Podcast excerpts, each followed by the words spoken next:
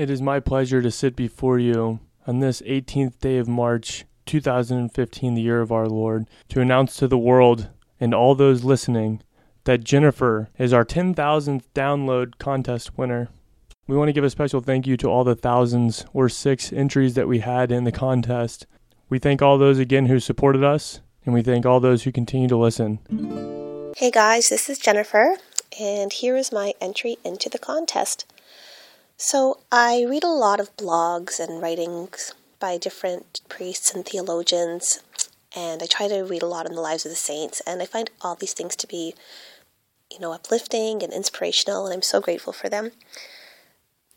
But sometimes they just seem so lofty and heavenly and unattainable.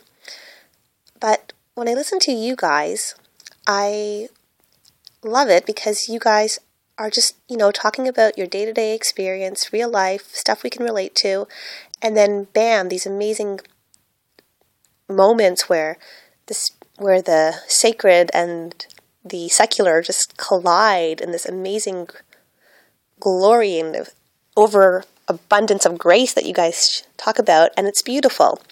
And you've really encouraged me to look at the circumstances in my life, which I would have otherwise considered just mundane and dull and unimportant to my calling, and realize that no, this is where God wants me to be, and this is sacred.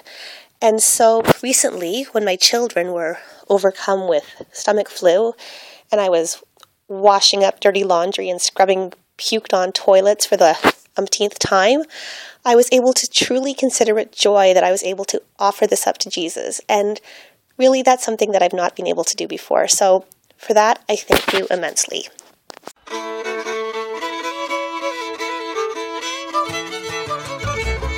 Three Dogs North is an attempt to objectify the subjective with little violence as possible.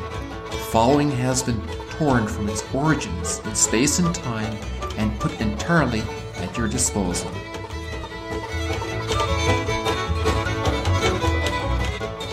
Two weekends ago, my brother called me on Saturday morning early, and I happened to be happened to be awake.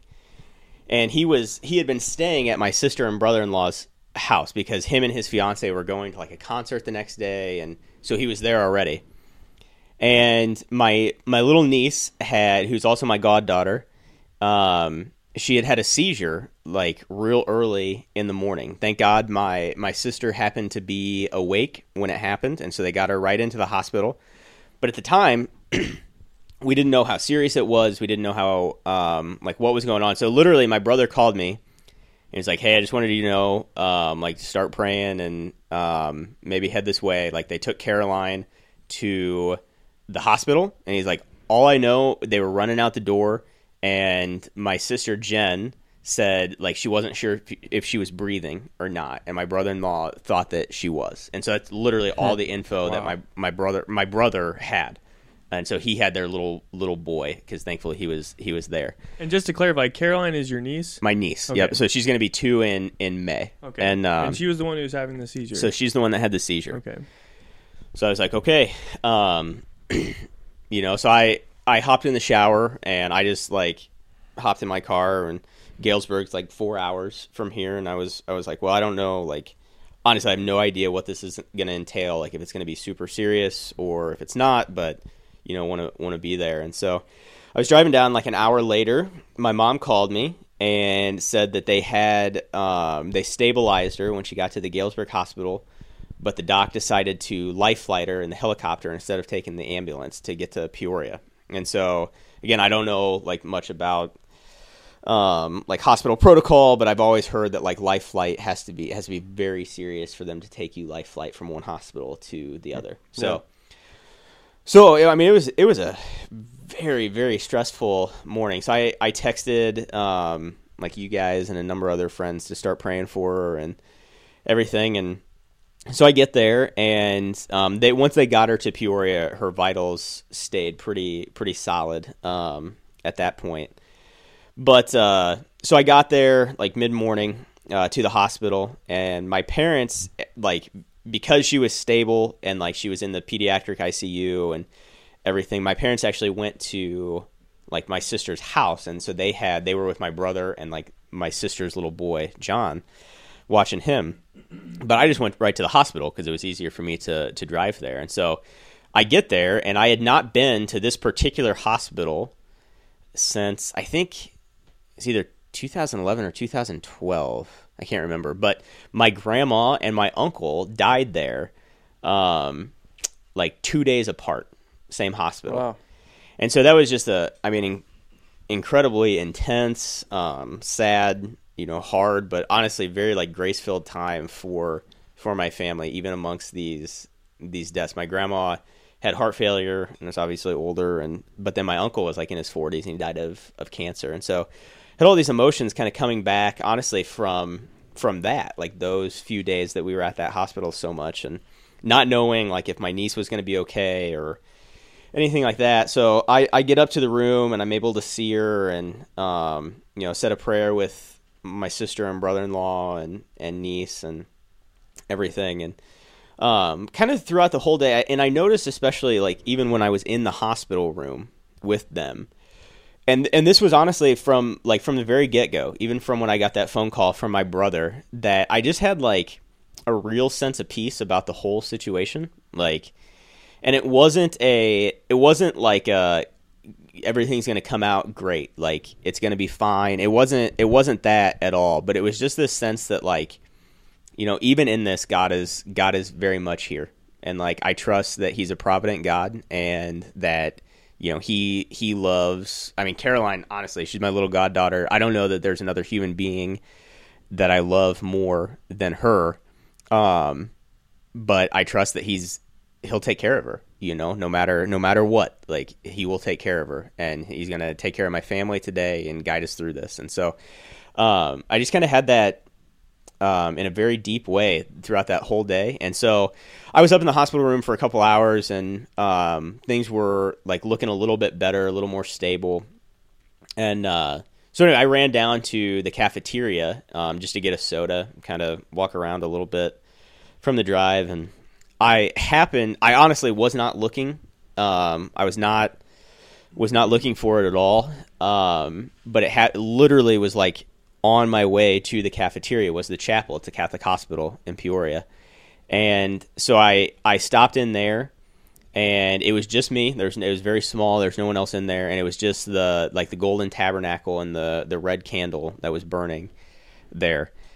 So I kneeled down and um, you know, said a prayer for my niece. And honestly, all I like the only prayer that just came from my heart at the time was like a, just a prayer of thanksgiving. And I, I kind of recalled all of those all of those memories from those few days when we lost uh, grandma and uncle tim and um, like all the very real suffering that was that was in that um, and just the realization you know it's it's you can't really put words past like any words past that of just like god was there. Like he was with us in that suffering suffering with us and at the time like when i was in the chapel i mean we still didn't know like anything of what caused it with caroline if it was going to happen again or anything like that and so it was still very scary but just like very much at peace and and uh and so i i've kind of reflected on that time, like it was literally like five minutes in the chapel is all it was. But the image that sticks with me more so than anything else that day, more so than like my niece with a bunch of wires on her or like the hospital or anything anything else was that golden tabernacle with the the red candle burning by it. And it's funny, like we talked about Brideshead, but this is what I wrote my editor's column on for the bridge because we're t- this whole issue is going to hopefully kind of have a theme of like the new evangelization and talk about how in all these different avenues whether it be the the trips to college campuses or the basketball tournament or Monsignor Meyer being a priest for 70 years or whatever that um like Christ is going to work through all of that you know in order to draw people closer to himself and then um you know hopefully lead people to a lifelong like commitment and discipleship to him. And so that's what it that's what it really was for me. It was just realizing that um like i'm not the savior in this situation and i don't have to be i don't i can't be um but i don't have to be. And and kind of going back and letting letting those memories come up with um, my grandma and my uncle of as hard as it was and um, you know I think it was very healing for for me the experience in the chapel but also like right in it you know? It's like okay I'm not I'm not the savior. And the line that you know has kind of come to me since was just like you know the the story that like I get to call life and each in our own individual way like we we get to call life um, wherever it takes us um, you know I wonder more and more like, like who the actual protagonist is. Like it's not it's not us willing ourselves into being but rather this God who is good that came to um, like came to conquer death like the one thing we couldn't conquer um, it's him drawing every single person to himself, like in their own way and everything. So I ended I ended the the editor's column with the the Twitch upon a thread quote from from Brideshead of you know he sets this uh, invisible visible hook and lets us go all the way around the world and he'll call us back with a twitch upon the thread. But what was cool for me was that um, you know, it was a conversion moment, like whatever you want to want to call it. Um, but it was right like in the heart of very scary suffering that that he was, and it was a super big grace that you know was able to to notice it and like call it to mind and have it now and kind of still be processing it. Um, but anyway, yeah. So I don't know. I'm anxious for you guys to read the article and see what you think. I don't know if it makes sense at all to like incorporate Brideshead like I did. But it was when I was when I was writing it, I was just like jamming on this. I was like, oh yeah, yeah. So that's nice.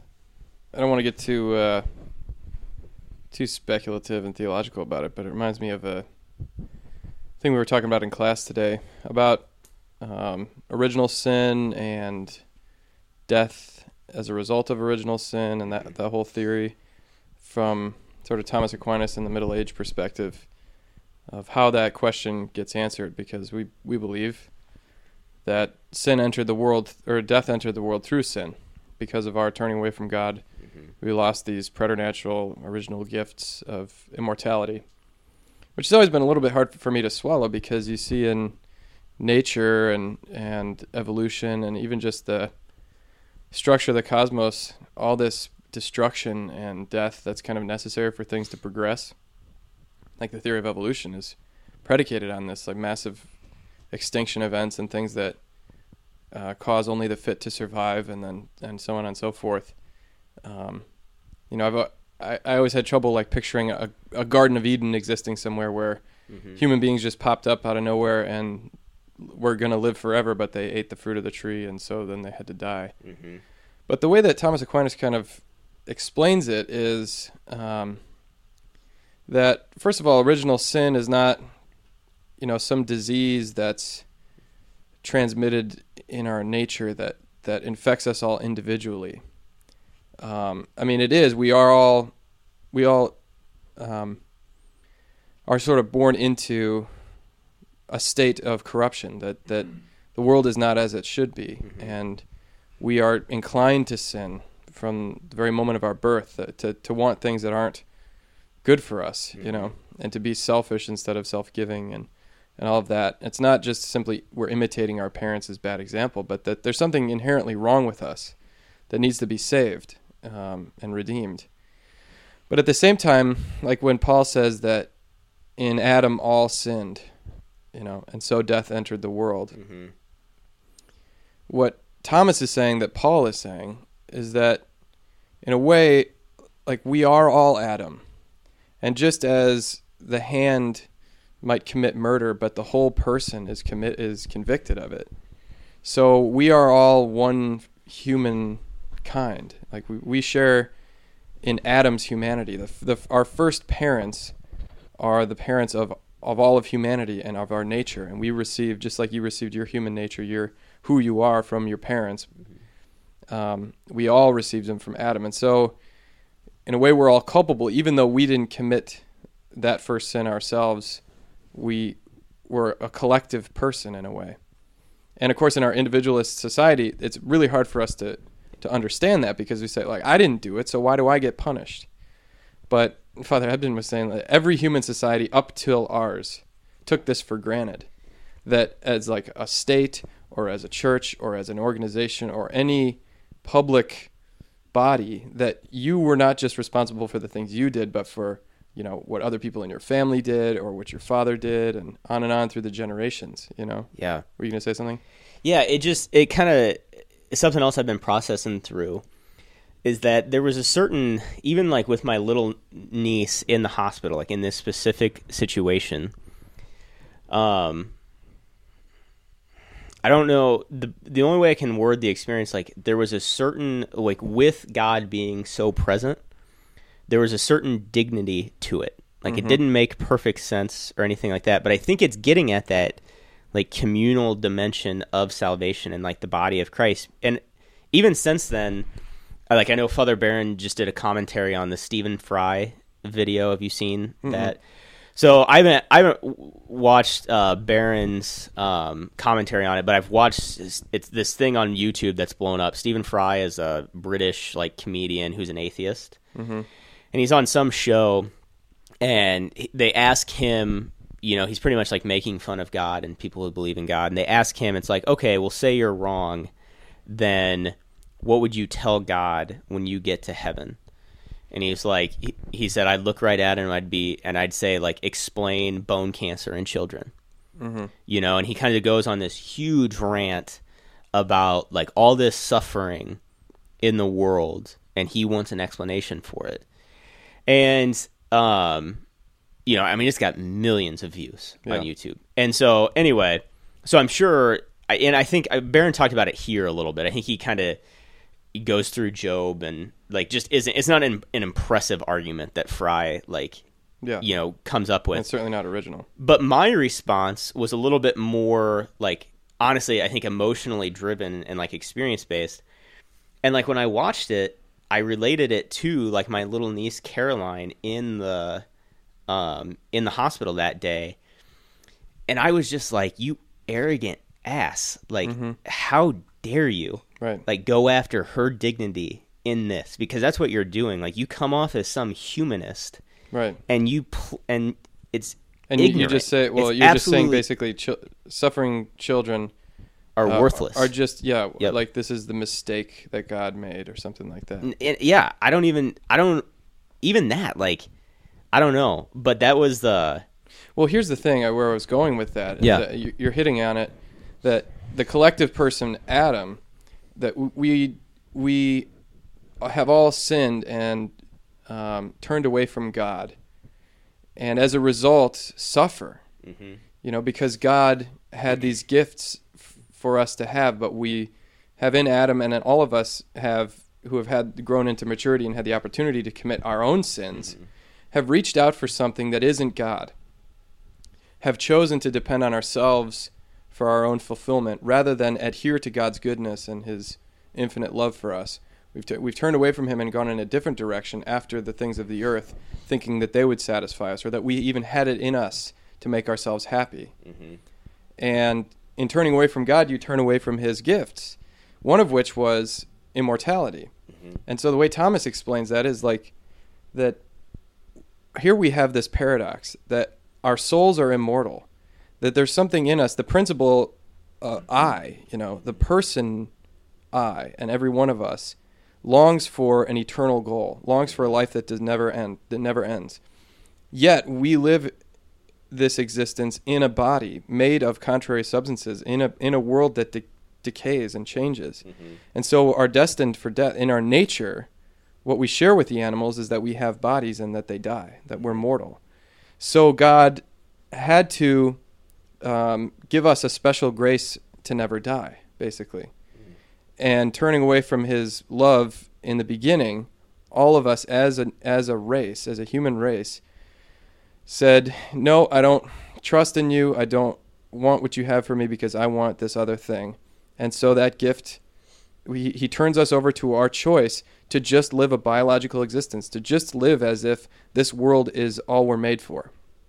So all of us in Adam have made that choice and continue to make that choice. Every one of us. I mean, if you looked at your day today, you would see a number of choices where you said, I just want to live like an animal. I just want to live as if this world is all there is, you know? Um, so, what's the solution to that? Right? So, because now we're all in this situation where God has let us be free, He's let us have the consequences of our choice to just live a, this existence that's biological and has an end, even though we know we don't want it. Um, well, the answer is to be incorporated into another collective person, which is Christ, who has fashioned out of mortality a remedy for sin, which one of the prefaces talks about. That, um, in a way, like in Hebrews, the author of Hebrews says that, that Christ liberates us from the fear of death. That the fear of death, in a certain way, is the fuel for sin, because we're so anxious about death and this limited time we have, or the limited resources of the earth, or, or the goods in human society that we, we kill each other and we, we stab each other in the back and we, we put each other down so that we can have a fuller life. Mm-hmm. You know, and so it fuels this this anxiety about death fuels our sin and our division. But in another way, what Christ shows us is that that fear of death can be salutary because it is the exact way that we are made most to depend on God and that Christ's obedience unto death, which Paul says after that part about Adam, in all Adam in in all in Adam all have sinned, and through sin death entered the world. So through Christ's obedience, who's been obedient even to death in Philippians, um, even death on a cross, God greatly exalted him. God, highly exalted him because that's exactly the plan He had for Adam in the first place was to live in this trust in God, um, because God is a person you know and that's what he wanted ultimately was not just for us to be, have blind obedience to him or to obey his commands and do what he wanted us to do but to live in a communion with him a friendship with him and so death ends up being this thing which is such a horrible punishment you know you could look at it that way like you know we got duped into being to being born into this world it's like being brought on a plane that you know is going to crash mm-hmm. right it's it's destined to to end in tragedy every one of our lives we're all going to die but the answer to the paradox is Christ. So your your experience in the hospital where you can't do anything about it, you know? Like if there was a solution, if there was if you did have some power within your own self and your own ingenuity to save your niece, you wouldn't have gone to that chapel and just knelt down on your knees and said, "God, you know what? You really are in control." Because ultimately that is the truth. No matter no matter how good doctors are or no matter how much medicine uh, advances, we're all dependent on God to be born, to stay alive, and to live and to live into a happy death. It's all grace.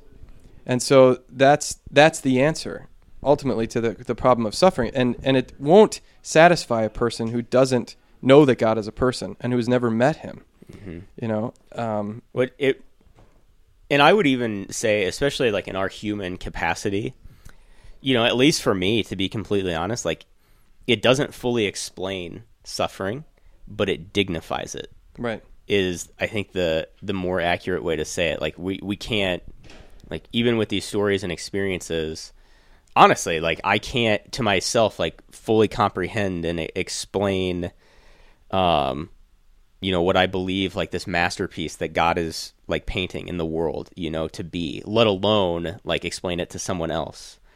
But I can say like very tangibly through that experience is like but what you're saying, like with Christ there, it's dignified. Mm-hmm. And like that is what draws you. And make Stephen Fry go to a children's hospital where kids are actually dying of bone cancer. Right. And and sit there and tell them, Isn't God such a horrible person? Yeah. You think a kid would say that? No. Of course not. Or the people who care for them or their parents. I mean maybe the outliers, maybe certain and and you know, we can't speak for them necessarily, but I have a brother who has a very sick kid. Yeah and has suffered a lot, mm-hmm. the kid and and them, and Stephen Fry telling like those people, my brother, my sister in law, or my little niece, like God is such a terrible God, mm-hmm. would not make any sense to them. And no. also saying because their suffering has driven them into the heart yeah. of Christ, you yeah. know, and that's where their only salvation is. And for the and for this guy to say he's so cruel, mm-hmm. um, it's just like saying blah blah blah. It's no, it makes no sense. Yeah, and that I mean that was it makes no sense. It's a like you said, it's not an original argument, and that was my exact like exact reaction to that. It wasn't like, you know, it didn't make me like wonder or doubt that God was there or whatever. But it was like, honestly, it was like you arrogant ass. Like that is exactly what came through my mind. And it, but it, you know, for me, I'm sure it's like it even evokes certain things in you, thinking about your brother and your sister-in-law and and their little girl and um. But you know, thinking about my niece and and certainly like what my sister and brother-in-law went through that day was like, how how dare you? Like that mm-hmm. is that is sacred ground because, like you said, that has led them into the heart of Christ, probably in a deeper way than they ever have been before, deeper way than I ever have been before, honestly. Just mm-hmm. as the uncle and um, going in, in in that capacity, and uh, you know, to think that you can, you know, tread on that sacred ground and spit on it is is ignorant. Mm-hmm. Um, and so yeah, what were you gonna say, Mike? Well, it just challenges like a foundational aspect of somebody's life in such a like arrogant way. Like, oh hey, all of the things that you believe are like your hope and your salvation, the things that you find peace and joy and comfort in, are made up because you're afraid. Like, what mm-hmm. a ridiculous statement to say to somebody who's in the midst of suffering and dying and death. Like, if they were to say that to your family, um, like, oh, you just created all of this so that you could uh, pacify some deep, intense pain and longing. No, because what you're saying, what you would say is the solution to this. Like, oh, if you had a medicine to fix this, um, that's even that is a temporal fix. Mm-hmm. That's not the solution. They're gonna die. Right. This is there's a bigger problem going on here than just that. And the solution that you're pointing to and that you say that we think is crazy stands outside of all of this time that you're talking about. Um, and so for you to come in and, and butt around and basically call you intellectually stupid, but also the whole process that you're going through absolutely undignified is that's a huge like that's a right, it goes back to the claim the Plato argument that I brought up many many podcasts ago about um, being able to judge the sweetness of something that you've never tasted, basically. You know, so the the pleasure guy doesn't get why the money right. guy would give right. up pleasure. The money guy doesn't get why the honor guy would give up money, and so the honor guy doesn't get why the philosopher king would give up everything for the truth. And you know, the Christians who have lived through suffering, so 21 martyrs on the beach in Egypt, you know. Um, that makes no sense, and it's just a it's just dumb suffering uh, to the uninitiated. Um, and God chooses people to endure these things with Him, you know. And the martyrs and the great sufferers. Who's the Italian girl? The same? Oh, Chiara Badano. Yeah, you read these stories of people who have been afflicted with great suffering and that could have easily shook their fist at God and maybe at certain points in their life did and say, "Why me?" But then have gone deeper and tasted something so nourishing um, that it's like this this cross that they're carrying is is you know the the fountain of their joy that if they hadn't been selected to endure this suffering would never have had the opportunity to taste. And then from from the outside of someone living a comfortable life walking on two functional legs and you know um, like the privilege of a great education and living in a Western country with everything that you could want, saying the fact that there is suffering out there means that God doesn't exist. Um, I mean, I understand it. I don't want to say this guy's just you know wicked or or stupid, but it's um, definitely not true. Yeah. and and I think like Barron uses a really good analogy to. Um, again, it's not explaining away the problem. And what you're saying, this is not an original argument. This is something that Scripture has been.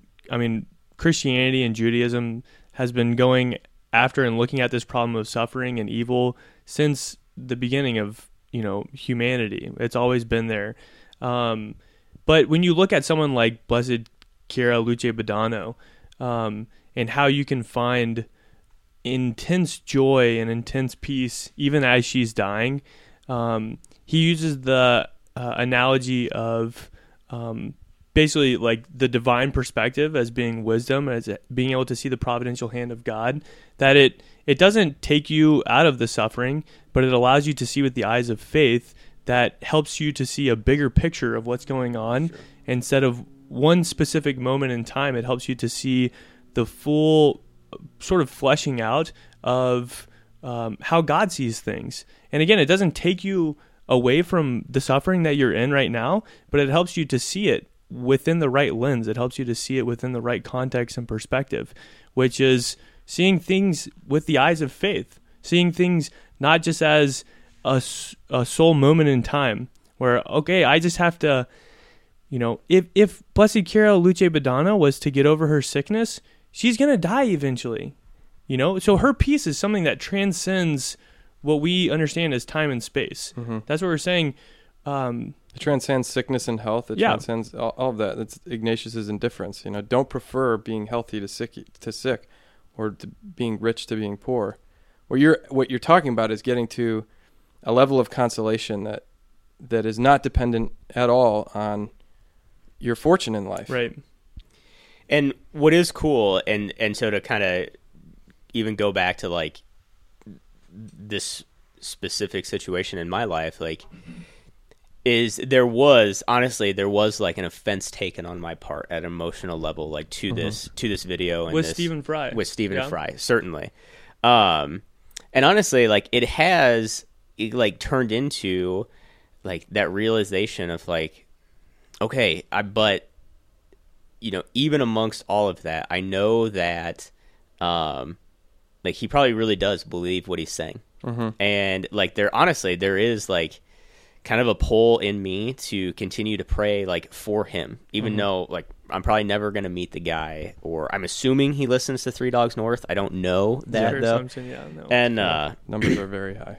Yep. And uh, but anyway, just to realize, you know, the reason that has six million views or whatever it has on it in YouTube is because it is kind of a voice for probably a lot of people that are hurting in a very mm-hmm. like deep way, and so. um like there's a certain even like sadness and heaviness that comes with that of like yeah i it, so it kind of moves like that initial you know i think it is good because like there was some anger that came up in me like initially and is still there around it that like you know as as catholics like we don't like we don't have to take that like bogus argument you know like mm-hmm. that it, it is offensive in in a lot of ways um, but also just to realize it's kind of like let like in that emotion or whatever, like let the heart of Christ kind of enter into that as well mm. and realize more and more that there's a lot of Stephen Fries in the world. And it's like, man, I know that had I had his outlook, uh, that Saturday that my niece was in the hospital would have sucked way more oh, than yeah. it did. And, uh, and so like it kind of does like give me more energy like to just say like Pound okay lord get the good news out there yeah i mean use me you know mm-hmm. like speak speak through this um because i know you want to so let me get out of your way like in whatever mm-hmm. way i can yeah and and well it was one thing that stood out from Barron's class was he said that humans we don't long we don't long for infinite time we don't want to be vampires who are just never die we long for eternal life, yeah. which is very, very different than just infinitely living forever. And the answer to finding eternal life is not um, living in this world trying to prolong our existence here. Uh-huh. It's finding something that transcends all of that. That what you're talking about, what you mentioned earlier, that uh, consolation that your condition here on earth is not dependent upon. Mm-hmm. And that's that's being grafted onto the mystical body of Christ that is the fountain of life that springs up within you and that will sustain you forever and always. Mm-hmm. That is not conditioned, there's not dependent upon your money or your health. Even though those things are massively important mm-hmm. and they certainly affect us, but there's an answer that's outside of time and space and it's eternal life. That's right. the person. That's the person of Jesus Christ, and that's it. So to try and look try and look around here on the ground. I know Barron's always doing the scuffling on the ground. The answer's not here. It's not. Uh, I mean, but that's one of these things that you can say that until you're blue in the face. Sure. But until someone has actually experienced that life inside, springing up within, uh, you know, it's something you got to meet the guy. Yeah. I know we talk about that all the time, but Have you do. guys met? You and Jesus? That's how I usually start conversations, just out of habit. Have you experienced the power of prayer? Yeah. Gosh, no, freak. Get out of my face. Okay. I, I don't think so. Are we apologists now? Hi, have you met the person of Jesus Christ? No. Okay, I'll have a number three then. all the tomatoes.